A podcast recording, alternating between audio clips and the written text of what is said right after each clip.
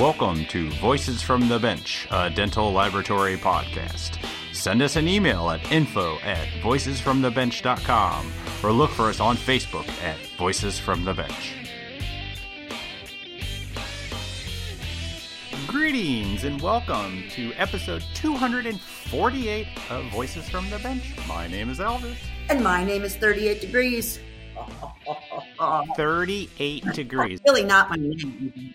Being as everybody likes it when we talk about the weather, I figured that I would talk about the weather and introduce myself because it's never been this cold in probably 30 years on Christmas Eve in Florida. And I'm in shorts. 38 degrees.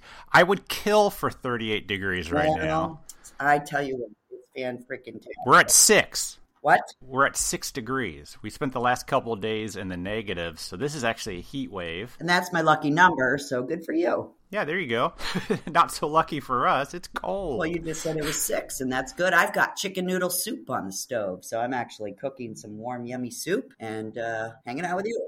What does Florida do when it's 30 degrees? Does everyone freak out and buy bread and milk? No, all but that? they all have considered- no? scarves and long coats on. I was driving outside. This lady was walking in her like winter Chicago coat and a scarf and stuff all over her head. And I'm like, oh my God, really? And of course, I'm wearing shorts with my Michigan sweatshirt on. I love it. Awesome. So, like you mentioned, it is Christmas Eve. Obviously, this episode will come out after Christmas. So, wishing everybody a happy holiday and all of that. Happy holidays. It's also the last episode of 2022. Well, That's pretty exciting. Great year, great year, partner. Just saying. Yeah. Super excited. Yeah. Barb and I just want to thank everyone Yep. who has listened to the podcast over this last year. And I'd like to know why everybody made fun of me for listening to Kenny Loggins, Blake, Elvis. So at least I know people are listening because they always make fun of me. oh, yeah. They take their shots at me. No worries. Uh-huh. it's fair. Okay.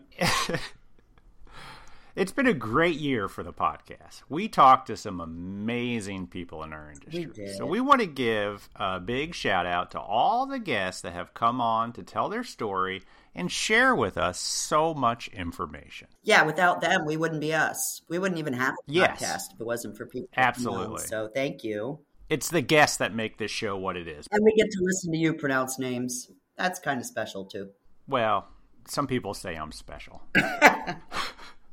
the nice thing is, is 2023 is already shaping up to have some great guests. We are lined up and ready to go.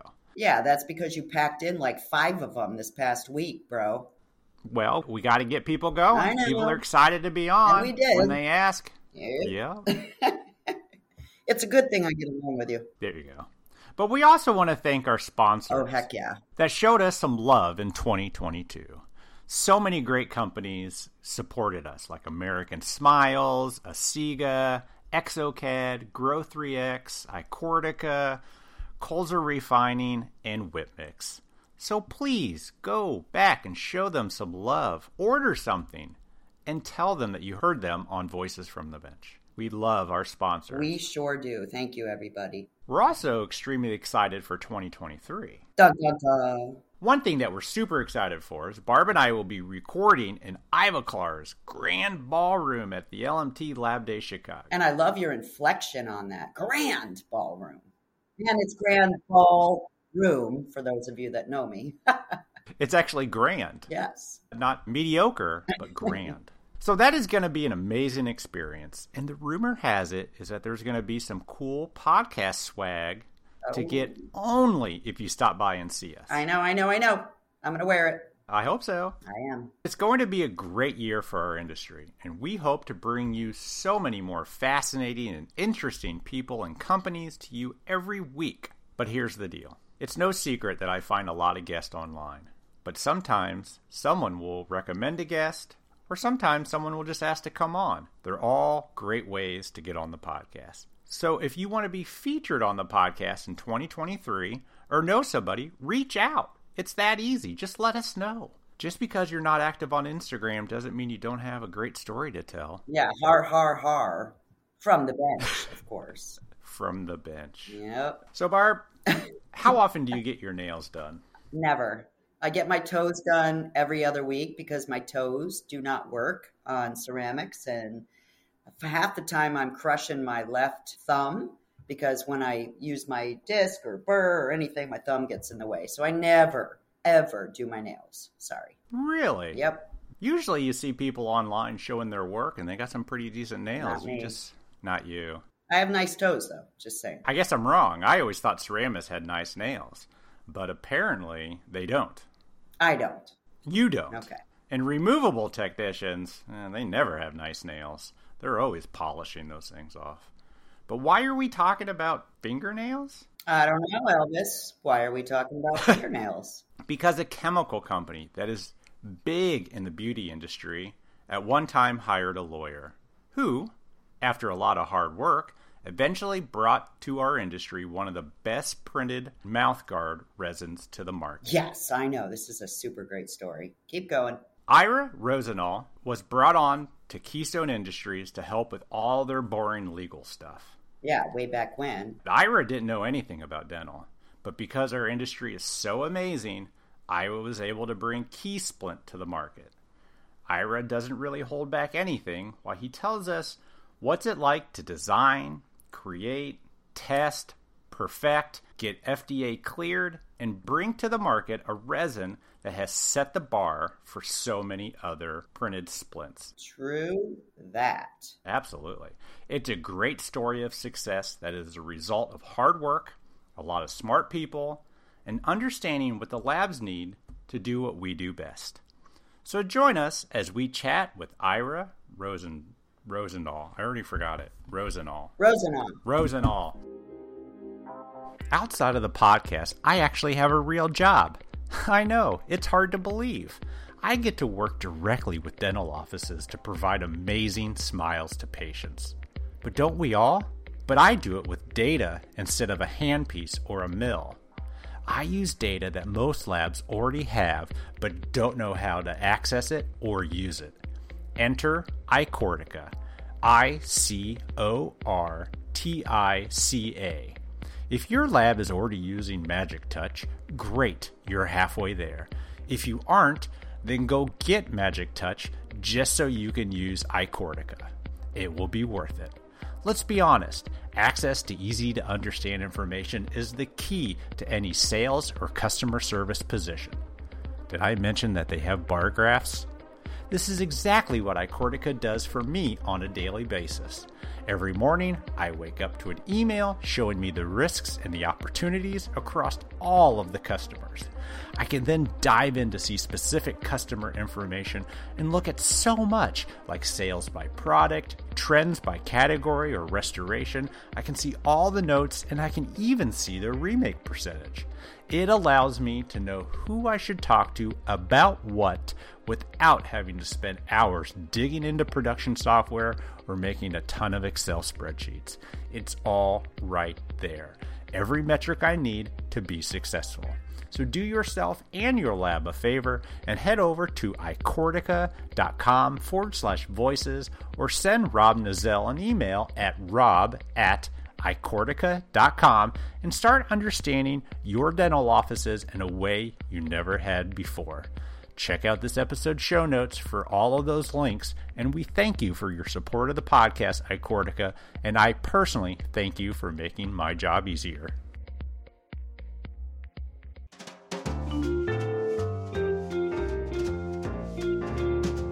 Voices from the Bench.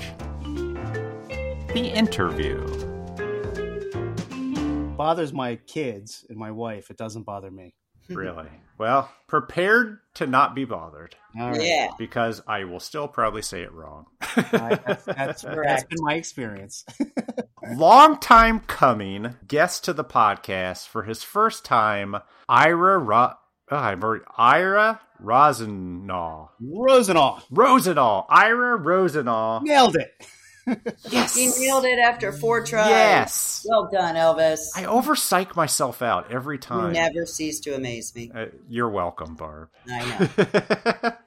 so, Ira, I've seen you at so many meetings, and I think it was Vision this year, maybe, where we kind of connected in the hotel bar. We kind of talked about think an episode needs to happen. Yeah, I think yeah. That, that sounds about right. And uh, 11 months later. I've been a fan and a listener for for a while, and it's been a great educational tool for me when I came into dental. And as I had a lot to learn, this has been a really good and valuable resource. So I thank you both for Aw, uh, cool. unknowingly being good educators for me. thank That- you. that's not our intention, but I'm glad it intention.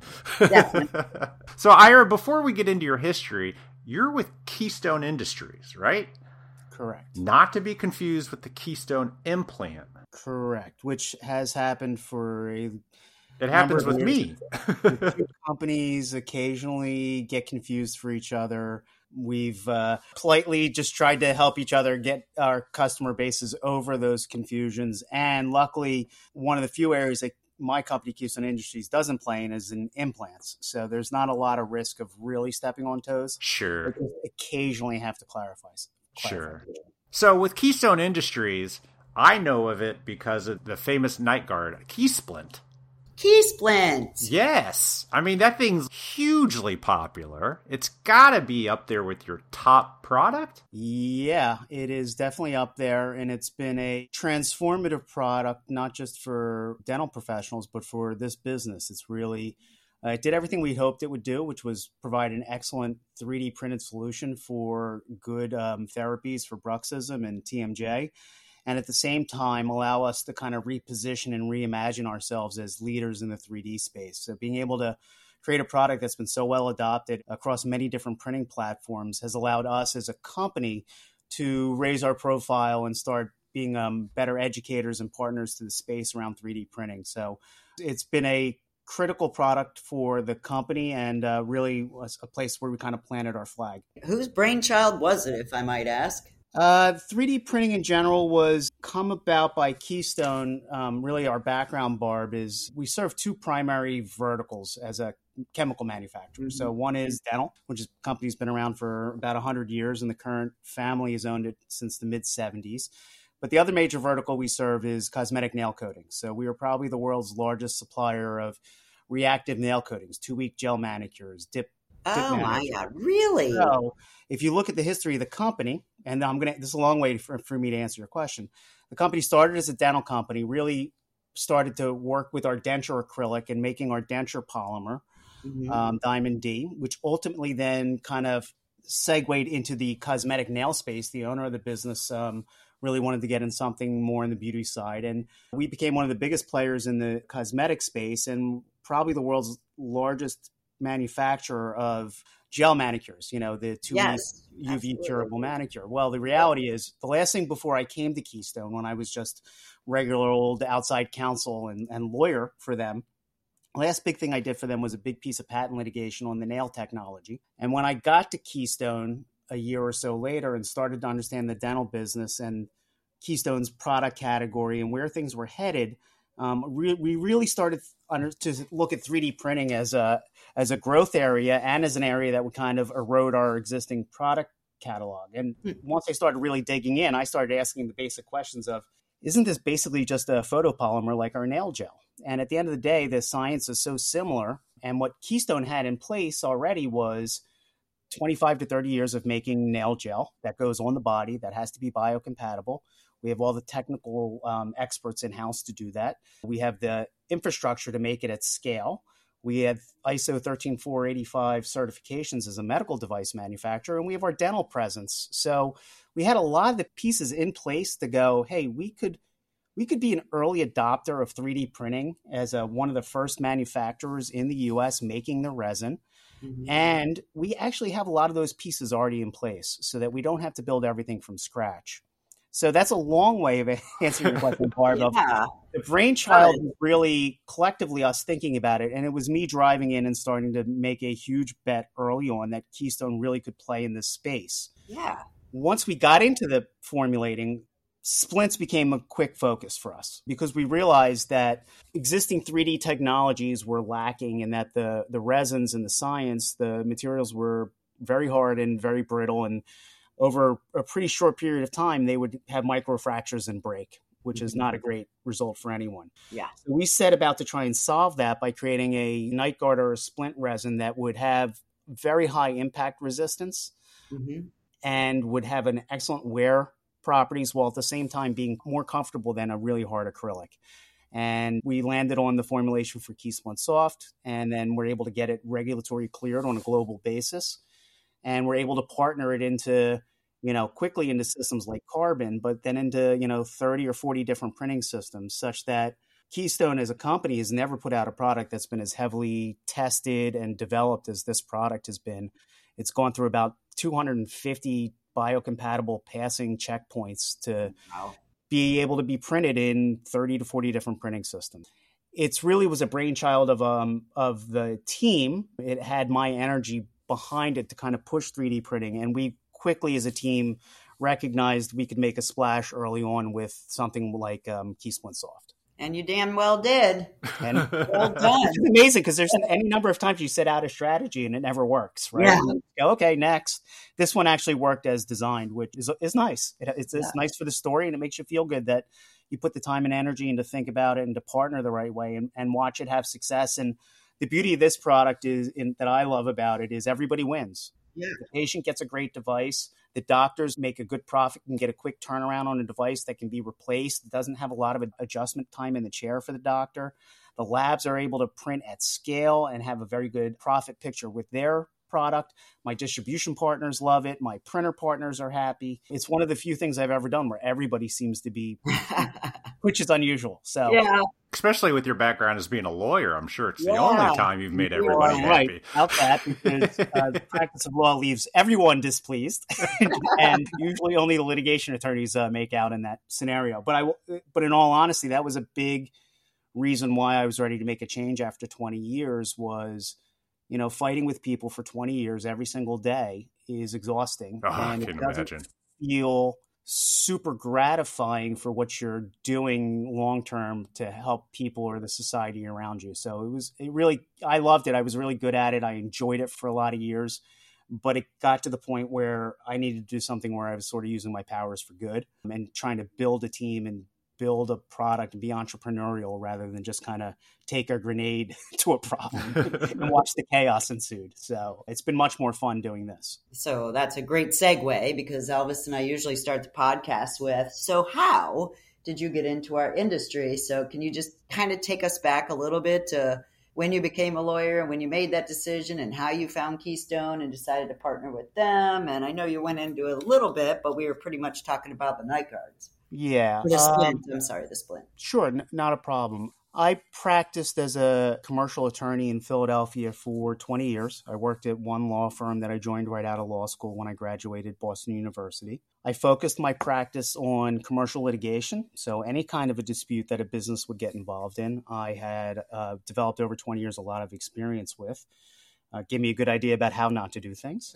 and, um, after 15, 18 years, it got really kind of tiresome, just um, the grind of always fighting with people. You know, it's it's really exhausting to do something great for a client for two or three years. And at the end of the case, they would say, one guy actually looked at me and said, You were fantastic. You did a wonderful job.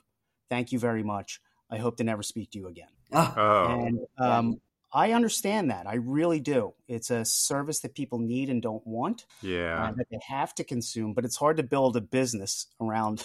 I never want to speak to you again.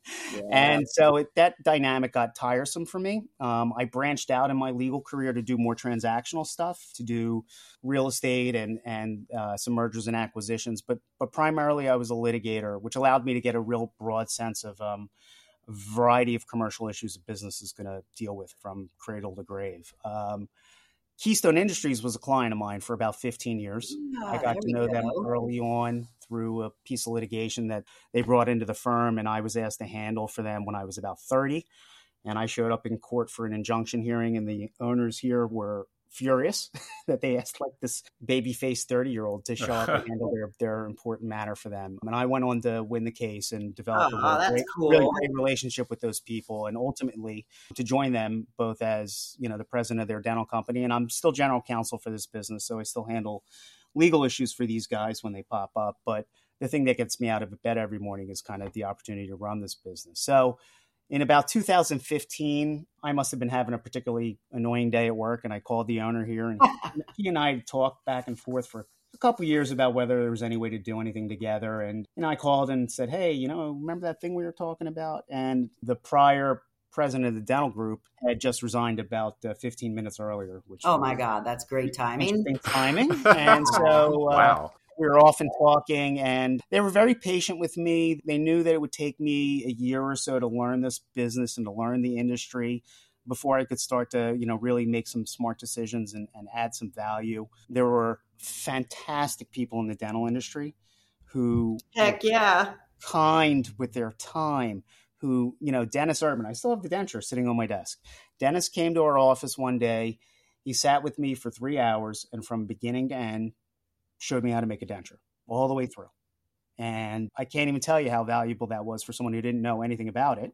And I got to ask all the questions along the way. And that was just one example of the really wonderful um, sort of embrace I got from people in the dental industry who were willing to share their time and their knowledge with me so that my learning curve could be as short as possible. I will be forever grateful to um, the many people in the dental space who've really helped me become decent at this job. Because at first I didn't know what the hell I was doing.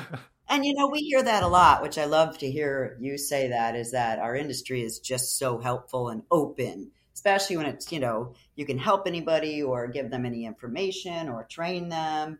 It's just like so amazing how we all relate to each other that way. We hear that a lot. Barb, I came I came from an environment where as a litigation attorney, you know, you could have a hundred deals get signed and all by a handshake and 98 of them go great. But I always saw the one or 2% that turned to crap, right? And so it makes you very cynical about the world and how people behave in the commercial environment when all you see are the terrible results. So I came into this really expecting a cutthroat, difficult, competitive environment. And it's not that there's it's not competitive, it certainly is.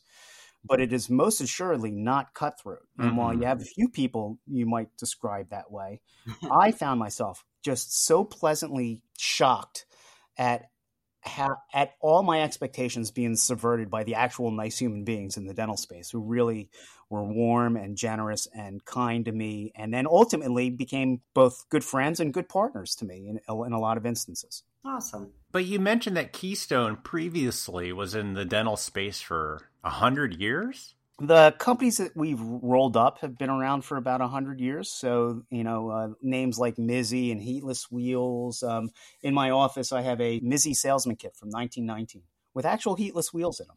So you guys do the Mizzy heatless wheels? Those are us. Yes. Ah, I didn't know that. Yeah, I know. I, this happens a lot, Elvis. When you have five thousand SKUs, people go, "Wait, you guys do that?" You're like, "Yes, we do." Yeah. Uh, so we're we're pretty full service, both lab and clinical s- sector. But some of our products have been around for years. Flex Cement. I one of the first things I did when I got here was a trademark renewal for Flex Cement. The original paperwork was from like 1932. Oh, geez. So wow. some of the Keystone products are have been around for a long time. The current owners bought National Keystone in the about 1973, 1974 and then started rolling up smaller dental companies over the years, buying TNS Dental and acquiring the Proform line of the thermoplastics. And right up until, you know, right before I joined Keystone, the last two things I did as their outside lawyer was help them with two deals to purchase uh, Enamelite and then purchase Bosworth.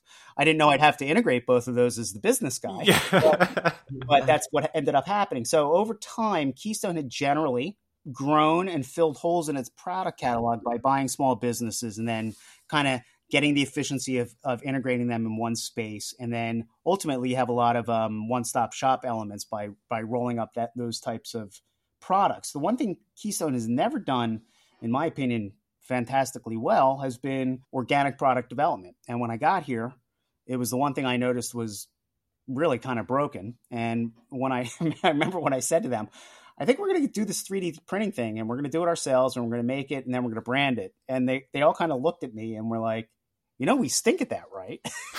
well, that was going to be my question. The the yeah. resin, you guys totally developed it internally. Correct. I had a lot of doubters when we started, just because Keystone really hadn't. They'd done it on the cosmetic side, plenty. In fact, it had reinvented the whole side of the cosmetic side of the business by having something innovative and patentable on the R and D side for cosmetic nails. So my hmm. point to them was, why wouldn't you look at the dental business with the same approach? Like you need something new and interesting, and I think this allows us to do it in a way where we've already invested in a lot of this because of the cosmetic business. Mm-hmm. So, but it took it took some convincing that the new guy would be yeah. able to pull, pull together a team and create a line of products like this and have it branded and partnered. And by the way, I look back on it now and I think this skepticism was probably warranted. I like to joke that I had the benefit of arrogance and ignorance. Um, I did not know how hard it was going to be, and I had the "I'll show them I can do anything" yeah. kind of arrogance, and the combination of those two really drove this project for a long time, and drove it to a point where it actually started working. So I like someone telling me I can't do it. All right, that definitely energizes me, and having people internally doubt it while still supporting me and giving me the rope to go do it ultimately turned out to be really good for the business and for me because I showed that a we could do this. And it gave everybody in the business the confidence that with the right planning and strategy and thought and partnerships, you can grow organically, even if it's hard. And so this was an idea that was in our conference room on January 16th, 2016 is the day we sat there and talked about it for the first time. We still have the notes from that meeting. To see it several years later commercially turn into a multi million dollar business that is influential in the space and impacting all of our other parts of our business positively. Uh, it's gratifying. It's kind of what the strategy was, but it was at first being looked at with a healthy dose of skepticism, and I think appropriately so because this was not something Keystone had done successfully on the dental side. So, what do you do? Pull your R and D in from the nail people and say, "We need help. uh, we're going to be putting this in our mouth now." Um, not a whole lot more complicated than that. uh, I know that you. It sounds like as easy as that. It was. A, it was more complicated than that. Sure. I think it was multi-step of trying to figure out first of all what applications do you want to try and do first how hard are they what are the barriers to entry the biocompatibility piece we knew was going to be very difficult because in our early experience, FDA really didn't understand this technology. No. And they needed a lot of internal education to be able to review a 510K. So when we submitted the 510K for Keystone Soft, I think there was only maybe two or three products that had ever been 510K cleared for going in the body. So it took us it took us 11 months to get through FDA because oh, they just needed the time to understand it, and we they were nice enough to give us the audience to explain this the chemistry and the science and our approach and then they they've gotten better at it over the last couple years. But it, but when we first filed that was a that was a problem. So it was trying to figure out how could we get to market quickly? How would we partner into the installed printer bases? Because keystone was never going to carry its own printer because yeah why would you right? We would be terrible yeah. at it. We're a yeah. materials company. That's what we're great at. We looked in the mirror and go we'd be terrible at this. And if we partnered in an OEM fashion in 2017 or 2018, the printers were much more unreliable than they are today. So mm-hmm. to create a great line of resins and partner with an unreliable printer was a bad strategy for us. So oh, we sat down and said, we'll do it the harder way. We're going to figure out which ones to do first and what are our first biocompatible resins going to be and what is the timeline look like to getting there. And honestly, I think um, in hindsight, we made a mistake because I really didn't think it would take 11 months to get through the FDA. And so we started talking about it at IDS in 2019, and we didn't get our 510K till November. And every single day, multiple questions from partners, internal distribution partners, printer partners. Where's your 510K? Do you have your 510K yet? When are you getting your clearance? There's a balance between generating early buzz. Yeah. yeah. Stepping in it early. I think launching.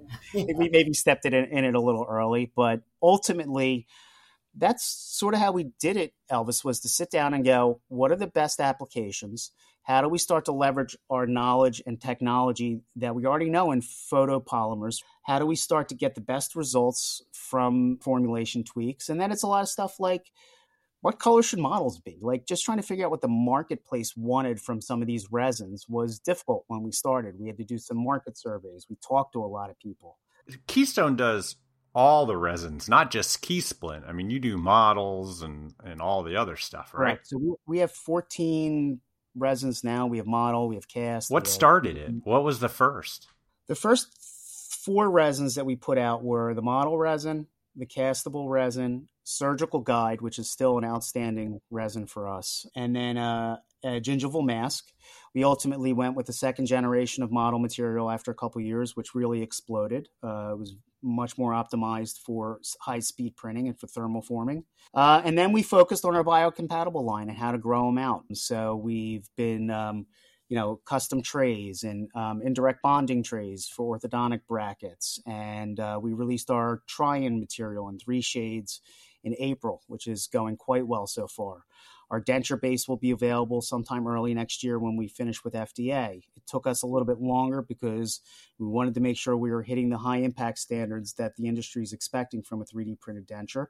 And we didn't want to put out something until we felt very confident in it. So that that's now rolling out, as will be uh, crown and bridge and denture teeth, and then ultimately permanent teeth. Uh, we also have a sports guard resin coming. So that really hopefully by the end of next year we'll have 16 to 18 different resins on the market and have really at that point a very full and complete line of 3D printing resins for the dental industry. Well, let me ask a dumb question, I guess. When someone makes a resin, is there and by all means if this is stuff you can't talk about, feel free to say so, but is there like a base to it and then it's different chemicals added to it in order to get the different products no, and and but that's a good question. Oh, good. Um, it's not a bad question. In fact, that's that can be a lot of the ways we'll work in the cosmetic space. Okay, with the 3D space, because um, what you're really trying to do is look at look at it from an application perspective, right? Yep. What do we need a a denture tooth to do? Okay, how long does it have to hold up? How shade accurate does it have to be? What sort of strength do we need it to have? What sort of water resistance do we need it to have? What does the industry expect what do the iso standards require mm-hmm. of us okay so that you on the front end you have a whole bunch of targets you're developing to get a product that is going to perform like x okay yep. or, or permanent tooth how are you going to get it close to zirconia okay what are you looking for? Are you going to have to do it with a lot of fillers? There's some consequences for doing it with fillers. So you're sitting down at the first, not with a base formula and going, how do we tweak it to get to this performance? You're really sitting down and going, what do we need the product to do? How do we start choosing monomers and oligomers that leverage some of those performance attributes? And then it's a lot of trial and error. Like, you know, you'll you could get two to three hundred formulation variants before you land on a formula that you feel comfortable with. And and then it's into the testing phase. How does it cure? What, what's the biocompatibility profile? So it's not easy in this space to take a base formula and then to start to sure. it, which you can do in some other areas in other areas in dentistry you can do it. This area at least for keystone is very much driven by what are the performance targets and then we can start to select raw materials in a way that will drive to those performance targets. That's interesting. So how many keystone splints were originally printed do you think before you got to what was marketable? I have no idea how many formulas the lab geeks came up with. Yeah. I can tell you just, you know, without getting into too much detail, R&D, one of the reasons you don't want to show people a lot of what's going on with R&D sure. is that it's a frustrating process. It's two steps forward, one step back, two mm. steps forward, one step back. And so if you start letting people know what's happening in an R&D process too early, they may not be so attuned to that one step back, right? And it yeah. creates a negative momentum sometimes inside of a company. So we keep the R&D process kind of within a team so that we can experience the pain and not have other people feel the pain as you're developing something. It's a nice way of saying stop asking me about it, but I appreciate that. Um, no, but but ultimately, what we ultimately what we had a problem with with KeySplint was as we were getting ready to nail down the formula. Really, one of our last checkpoints was water absorption, and we were not where we needed to be. The, the product was taking on too much water, and ultimately that can cause not only a fit issue, but a you know, some microfractures and some some early failure. So for that one, we were pretty close to going to FDA with the finished formula, and we had to stop and step back, and it took us like another three or four months to solve that problem. Mm. Wow. So it's not a straight line to success. You will have failures. Actually, failures are good. You learn a lot from your failures. Sure. Um, but with Key Splint, it took us probably two years to get to the point where we got went and said, "All right, I think we got it." Wow. And then it was another year of testing and then it was rollout. So that one took, and look, they all take a little bit of time. There's yeah. just a process. And um, also having to test. And then the other piece of it is the validation. Once you get the formula, that's one thing, but we're working with 30 to 40 different print partners. So every resin that we do, that like when we released the Trian resin in the spring, you had to go to our 20 or 30 partners, work with them to get the settings in place, to get the menu set wow. in the system, to get the software yeah. set up. We have to run all of our biocompatibility checks. So every time you're doing a resin, you're doing five or six tests for every bit of workflow and you're trying to get it tuned in. So beyond formulating the resins, I think the hardest thing that Keystone does, it's certainly is probably the most complicated and expensive thing that I think we've done with the 3D project, is really coming up with a comprehensive, difficult validation process that allows us, whether it's a carbon, that's 150 at least over a three year period or Phrozen that's a couple thousand dollars. Yeah. Mm-hmm. That the results of the resin coming out with that and whatever cure box is being used is an apple to an apple to an apple. Physical properties performance attributes and and biocompatibility that's difficult. That is that's the hardest thing Keystone does here, and I think it's probably the really the thing we unlocked early that allowed us to hit the marketplace as well as we have is figuring out as quickly as we could how to do that scope of validation. Where are you guys located? We have three manufacturing locations for the dental business in New Jersey and Pennsylvania. Right. Uh, our headquarters is about 15 minutes from the Philadelphia airport. We have uh, an entire street in Cherry Hill, New Jersey, which is um, uh, also near um, the Philadelphia suburbs. And then we have our dental manufacturing plant and our fulfillment center is near Lancaster, Pennsylvania. And all of your R and D, everything's done in that location or over there by it's done in the U.S. I should say. Yes, Yes, it is. We generally do all of our manufacturing in the US. I would say in the dental catalog of our 5,000 SKUs or so, probably 80% is made by Keystone and made in the United States. About 20% is buy, sell, or sourced from from other vendors to help us complete our catalog. Wow. Um, oh, that's so amazing. We make a lot that of our good. stuff.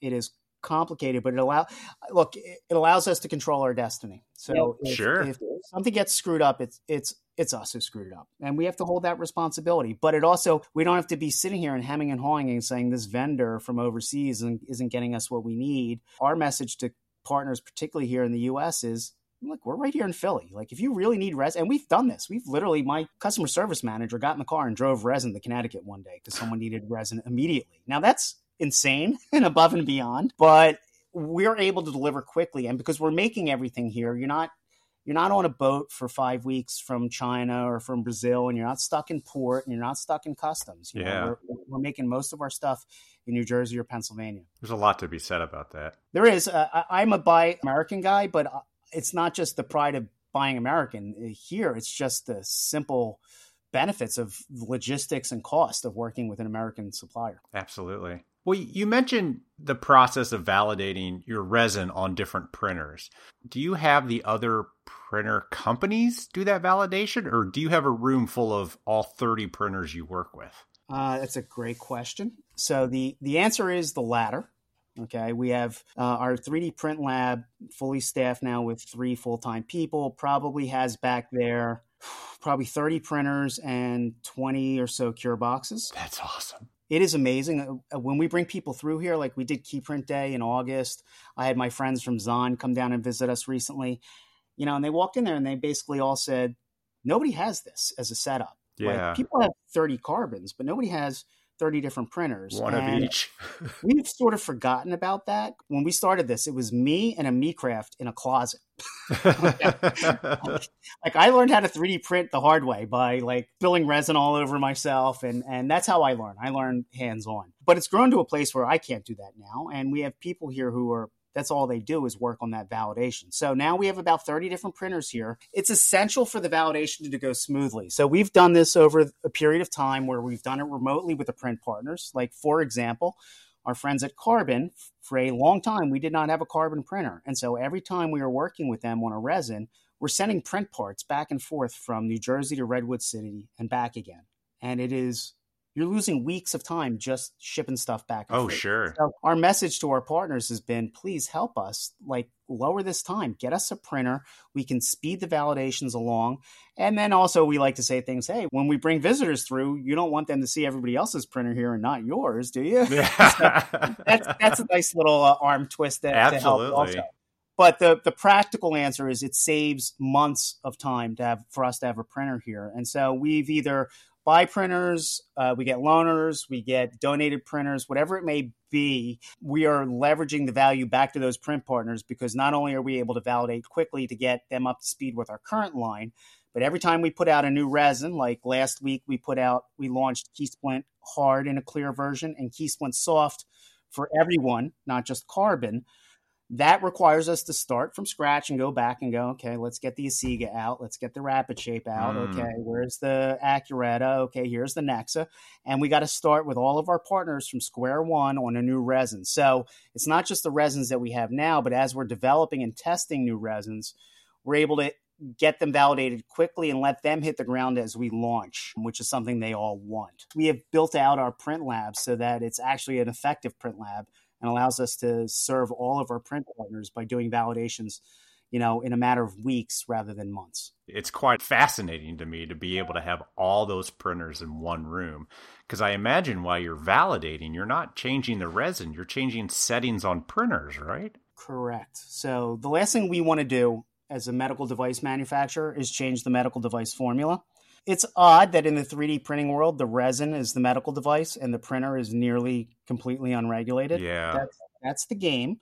And so the burden falls on us to do the validations and to document everything. Uh, look, I have FDA coming here tomorrow. Uh-oh. I'm very, very excited. FDA will be here for the rest of the week, and they're doing their audits on our resins this week. Okay, so we know we have everything buttoned up because we've yeah. devoted so much time and energy to have it buttoned up, and we're ready for them but it's being in a position to tweak the settings of the printer or the settings of the cure box. If we have to tweak the resins, you have to go back. If it's a 510K, you have to go back and get permission from the FDA to make a change and demonstrate the safety of the change. But you have to go back and revalidate everything through your workflow. So we really don't want to change resin formulation if we don't have to. And we spend a lot of time trying to make sure the resins are as ready to go when we hit go. Most of the time, the tweaking is on the end with the partners uh, who are the printers or the cure boxes to make sure we get the best settings. And it's really a little bit of a trial and error to, to dial in accuracy and, and physical properties and then biocompatibility. The good thing is, having done this so much over a period of time, we've gotten very efficient at it and we know where, where the landmines are and how to avoid them. Hmm. And what are you tweaking on the printer? The amount of light, the speed, the hold, the heat, all that? It could be all of those. It depends on the sophistication of the printer. The most basic thing that we're doing when we start is we're trying to dial in time exposure. So here's here let's back up a second. We know the exact energy dosage that has to be delivered to our resins to deliver the optimal print. Okay. Gotcha. Yep. What does that mean to me? Like when you say energy, like so if you're shining a DLP light okay, of a projector onto our resin. Yeah. We know how much intensity that light has to be putting out to get the best cure for our resin. Gotcha. Now, the, the difference there, Barb, is an Ackuretta LED versus a carbon, you know, DLP light engine. They're putting out energy at different levels. So okay. the first thing we're trying to do with the printer companies is understand the energy profile of the light engine. Because once we understand that, we can guesstimate what's the best time, right? And then the tweaks are all right, with this printer, KeySplint Soft should get 3.2 seconds of exposure time. And then we'll run some sample prints and we go, oh, that overcured. Okay, let's try 2.8 seconds. And it's literally tweaking until you get to the point where you're, okay, I think we're in the sweet spot now. When we think we're in the sweet spot for accuracy, then we start looking at physical properties, how the resin is performing, what's the biocompatibility profile. It's sort of a step by step through the process. First thing is accuracy. Second thing is physical properties. How, how is it performing as a dental part that it's expected to perform? And then it's um, several different biocompatible checkpoints. We do monomer extraction to make sure that there's not unreacted monomer in the part. We do external cytotoxicity testing. Um, every resin goes out for a full wave of irritation, sensitization testing, as well as genotoxicity. So there's a lot of checkpoints that go into it. And when we're dialing it in with that printer, it's largely a matter of time once we understand their energy um, of the printer of the light engine. Uh-huh. Some printers you can adjust the energy of the light engine as well, and so that's another thing that you can tweak a little bit in that process. So it's a it's a trial and error process until you find that sweet spot. How much of this did you learn in law school? did you really uh, think you'd be talking about light no, output and no. and, you know, and, and, Elvis, if you had even told me six years ago that people would look at me as a thought leader in this space, I would have laughed at you. And yet here I am. I've learned a ton and, and I can deliver a lot of knowledge. No, I never thought I'd be doing this in law school. I never thought I'd be doing anything like this as a lawyer. Uh, and even when I joined Keystone, I really didn't even know much about 3D printing. What I will tell you that my practice of law taught me over the years is that I'm I'm a good self learner and I can teach myself a lot of oh, stuff. Oh yeah, so yeah. You, you got some smarts with you. Law, you have to teach yourself a lot. At 35, I picked up the guitar and taught myself how to play the guitar. That kind of learning and experiential learning gives you the confidence to know, hey, I may not know dental, but I know how to teach myself things. And as I said earlier, having really good, helpful people who were patient with me and wanted to help me was critical. And so I was able to teach myself what I needed. 3D printing, you know, people ask me, how do, how do you learn all of this? And I, I always joke, you know, a little leprechaun came up and handed me a magic code book with all the 3D printing secrets in the world. I'm like, no, it's, you know, you got to read, you have to watch YouTube videos, and you have to talk to people who know a lot more than you, and then repeat for months on end until you really start to understand it. It just takes time, energy, and having some good teachers to help you. Yeah. How do we know looking at the print that the light is bad. So it does it not print? Is it deformed? What's happening there? All of those. All of those. And that's a great question. A lot of people don't ask that one. Um, yes, these um, these light sources have a, a life cycle, just like any light source.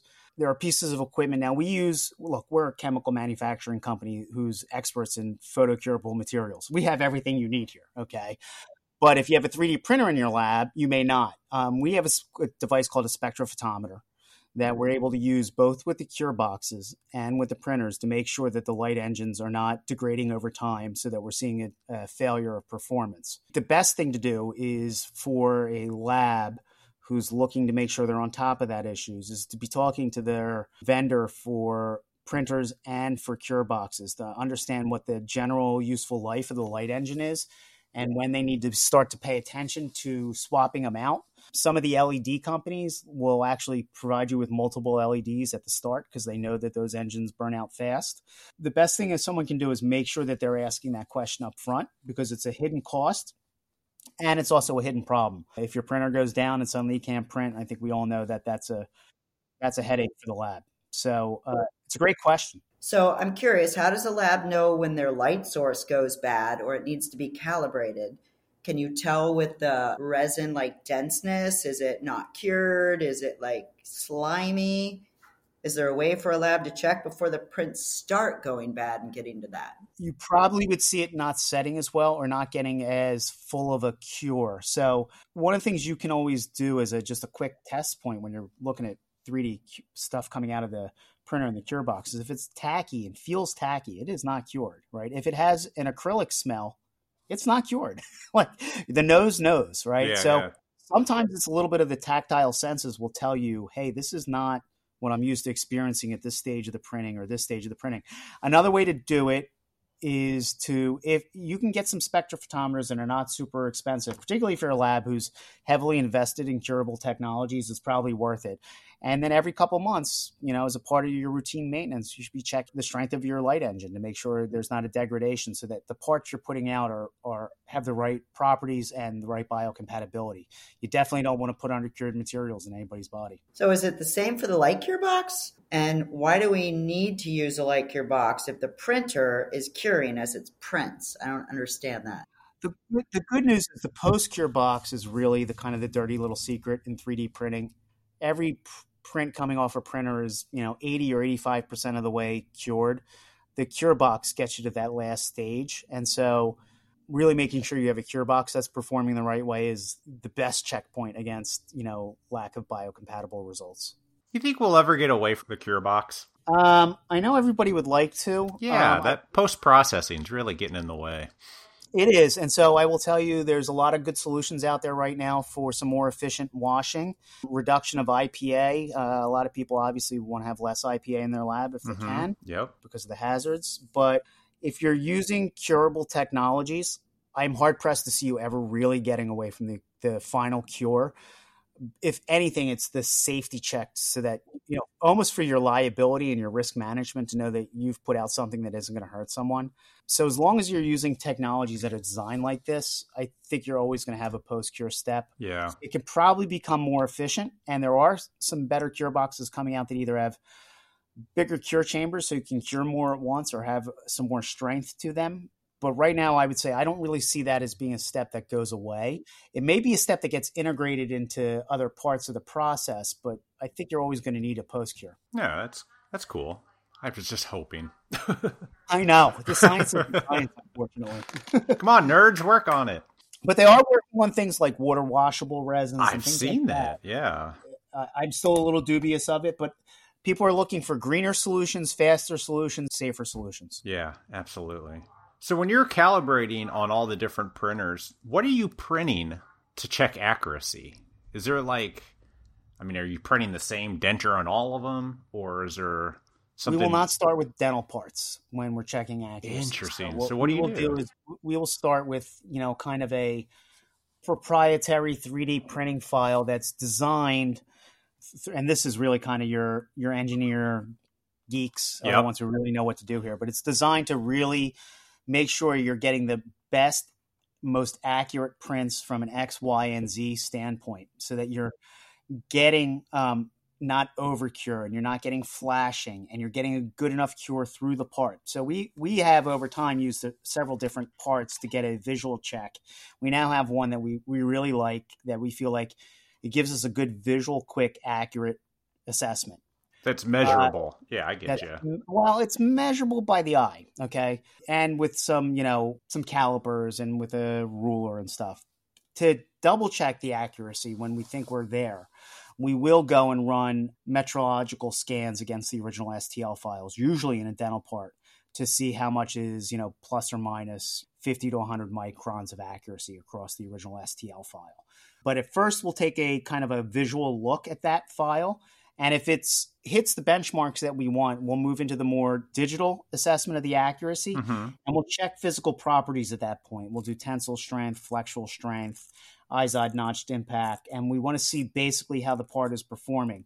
If we're getting good performance on the properties for the targets we've hit and we're getting good accuracy, then we know we're getting pretty close. And that's where we start to really try and tweak the accuracy and start looking at biocompatibility.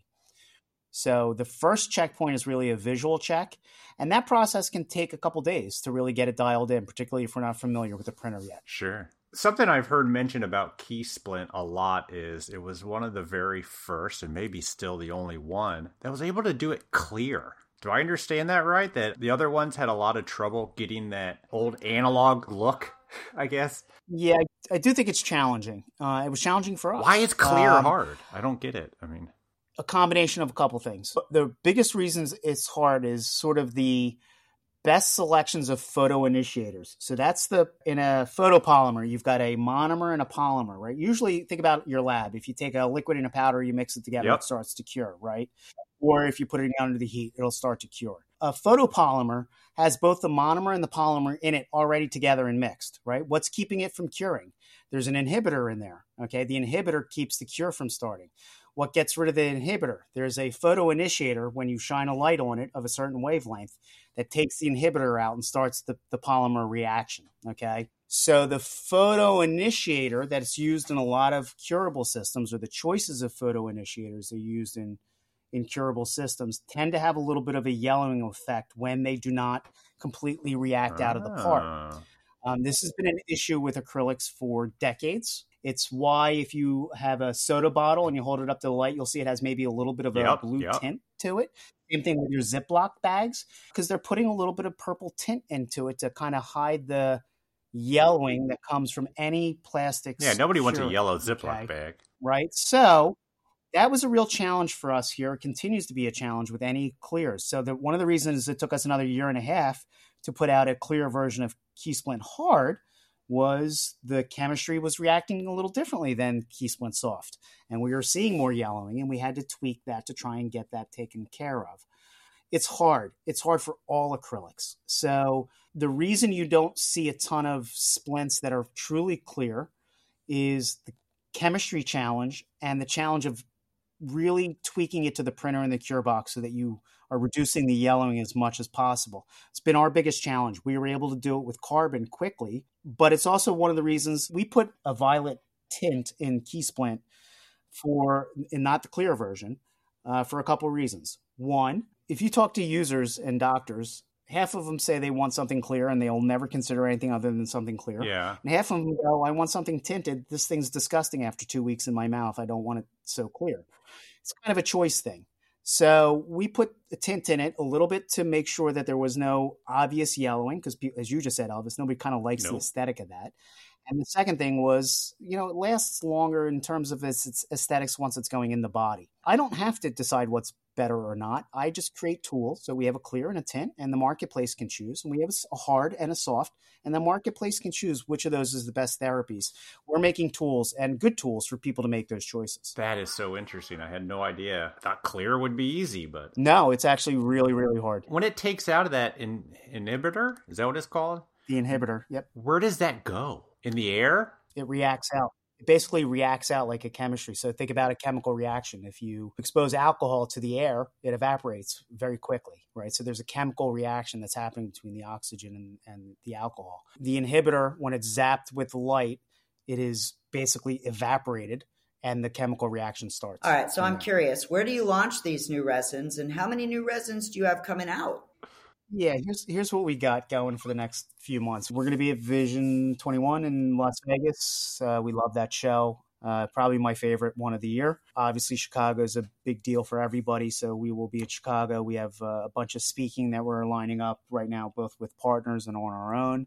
We will be at IDS. It'll be interesting this year to have a yeah. real IDS. Um, is it really 2023? Is the next ID? Okay. Yep. So it'll be in March. We have a European um, sales office and warehouse in southern Germany. So we have a good presence in, in Germany already, and we love that show. So we will be there for that. Coming new from Keystone over in the coming months. Last week we launched our clear version of hard splint and soft splint for everybody, not just for carbon. So it's it's now open to all of our partners. Next week or the following week, we will be launching our high impact pourable acrylic version of Diamond D. So Diamond D has been an outstanding high impact, yeah. high end acrylic for years. Are you going to be driving over it with a truck and doing all the things that you have to do? Probably. Yeah. I, I liked I liked SprintRay recently. I saw them uh, having some strong guys on Muscle Beach in California trying to break them. I would just like to see somebody drop it in a sink. I mean, let's be honest.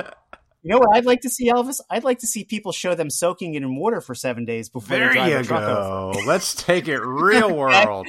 Because then I want to see how it performs. But the high impact pourable acrylic, while an analog product, is a really a, an excellent completion to our you know more traditional denture products, and people are still pouring a oh, lot yeah. of dentures. Digital we're as excited as anybody about digital dentures, but there's still a lot of pour out there. And this is an outstanding material. Early next year, pending 510K, we will have our denture base ready to go. We will have our denture tooth and our crown and bridge material ready to go. Permanent teeth might take a little bit longer later in the year, but I expect by Q2 we'll have those three kind of premium resins for us out. We'll be making a big deal about those later in the what year. What could you possibly uh, have left? now, we we had these things going. I I hope to get a, a few more of these out this year, but it just you know we got piled up a little bit and um, it's okay. It's the sort of the the one thing I figured out is that the one thing I consistently do well at Keystone is consistently guess wrong how long it's going to take to develop a product, and I'm off by about half every time. So later in the year, next year, we will have a 3D printed sports guard material, which I'm very excited about. Is that a first? I've not heard of this. Uh, not for D. I haven't seen anybody with the DLP yet. I've seen a couple that are filament well, printed. Yeah. Um, I have one. I, for my file, I tried it in last week, and I was very pleased with how it felt nice. as a sports guard. So we'll be moving ahead with that. And then um, we're also in the process of working on a denture characterization kit for mostly for 3D printing. It's kind of like a what I would call a a volume OptiGlaze. So instead of like an artisan kit, it's a it'll be seven or eight bottles that have a, a variety of different colors to help um, characterize the gingiva. But I think the thing I like best about this is that it'll have a clear coat with fibers. And oh. so you could take a 3D printed denture and in 30 seconds quickly apply a coating and cure it in the cure box and it dramatically improves the, the appearance of a rather dull looking 3D printed denture in seconds and for really just a, you know maybe a dollar per arch so that i'm very excited about that's going to take a little bit longer with 510k but um, we really see that as being positioned as sort of not like the artisan's palette for optically, but really a high speed application for labs who are doing a lot of denture quickly. So that's one I'm really excited about, and the testing's looking really good on that. So that's a lot, Barb. That's like what five or six products. Um, I don't think we'll get them all out even next year, but we're going to push hard because we've been working on them all this year as well. So, so how can people find out more about these new resins when they come out? I'll, I'll bring some to Vegas and show you when we see you in a couple months. And most of it's just being held up with the good old FDA, right? I mean, you're ready to go, yeah, right? FDA. Most of it is either in its final stages of testing or yeah. is with FDA. So, the, as far as formulas being locked and being tested by professionals in the field to give us feedback, that is done. So each one of these has been sort of gotten feedback from experts in the field early to give us feedback, help us make some tweaks, help to improve the product, which is an important part of the R and D process that I love. It's a, maybe my favorite part of the R and D process is dealing with the smart dental professionals who get excited about seeing something early and giving us mm. valuable feedback. I love that. Just love that. All those products I just talked about have had a lot of feedback from the field nice. already. So, how often do you get asked what's your favorite printer, and are you allowed to answer it? Um, uh, we are asked multiple times a week. you have them all. we do. Look, I'll be very honest with you because uh, I tend to be honest and direct. Uh, my message to our team, sure, because we work with so many printers, is first thing we do when someone asks us that is very honestly, we'll say, okay, what are you trying to do? Yeah. What are you doing? You're trying to do a couple models. You're doing one splint. Are you volume producing? If you give us senses to your use, we can help you get into the segment that you want and make some recommendations on what might be best for you. But one of the things that we do because we work with so many printer partners is I pounded into our team is every printer has something positive to say about it. Yeah. Okay? They all do. We're not going to talk negatively about our of course not. Partners of course not. in a front facing way. We're not going to say the build plate's too small or this thing's slow. We'll talk we'll emphasize the positives. So we are asked probably 10 times a week across our whole team what printers would we recommend. And what we usually do is try and understand what the users are really trying to do. And then we can hone in with some choices within each segment, whether it's the low cost models, the middle of the market, or the, the high price, high volume printers. We have a lot of opinions. And look, we play with them all, so we have informed yeah, opinions about that it. That was a safe lawyer like answer, man. Thank you. I said a lot and didn't say a word. that was the lawyer part of it. Ira, thank you so much. This is awesome stuff. Guys, thank you very much. It's been uh, really uh, fun to talk to you. I, I, always enjoy speaking with you guys. I love listening to the podcast. As I said, I, have learned a lot from it over the years. It's good market intelligence for me. I know when I'm having a meeting with someone, I search your database, and if I'm and if I don't know them well, I'm listening to your interview for an hour to try and figure out a little bit about them. So thank you for for that. And I'd just like to say thank you because I think your company has been super open and honest about all of your resins. I'm an open book. You can just call and ask. Well, you've managed to create a printable splint that has set the bar in the industry. And uh, thank you. I think it's great. We look forward to seeing all the exciting things coming out of Keystone. We look forward to seeing you guys, and we'll keep trying to put out the best products we can. And uh, we love having the feedback from the people in, in the lab space there. They are smart. They know what they're looking for. They give great advice and feedback. And uh, uh, we just love being able to interact with everybody in the space. Oh, yeah. They'll tell you when it doesn't work.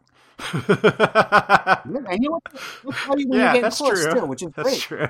Or they'll go, hey, you know, you know. Then you also get the things like, hey, whatever you do, don't put out a model that's gray the next guy goes, whatever you do, you have to have a gray model. you know, I, am done trying to figure you guys out. we all agree to disagree. Thanks, Ira. We'll talk to you Thanks, soon. Guys, we'll talk soon. Thank you so much. All right. Bye. a big thanks to Ira, and I'm going to say Rosenaw, because Elvis couldn't, for coming on our podcast to openly talk about Keystone Industries and the amazing Key Splint resin. Who would like to have some time in their printer room? Hello? To have 20 or 30 printers all in the same place to play with? Amazing. It's a dental technician's dream for sure.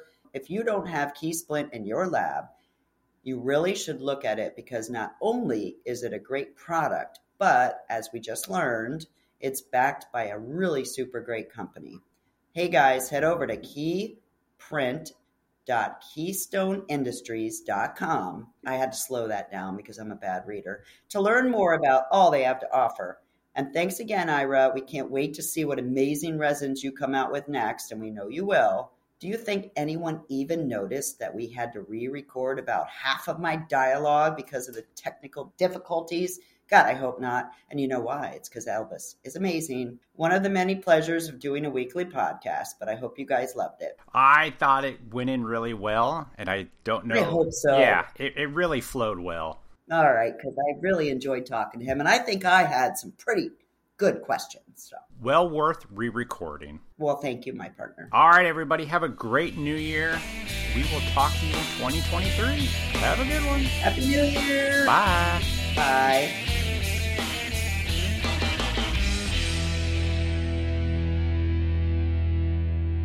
Damn, you're talking a lot. Here we go. I Keep know. Going.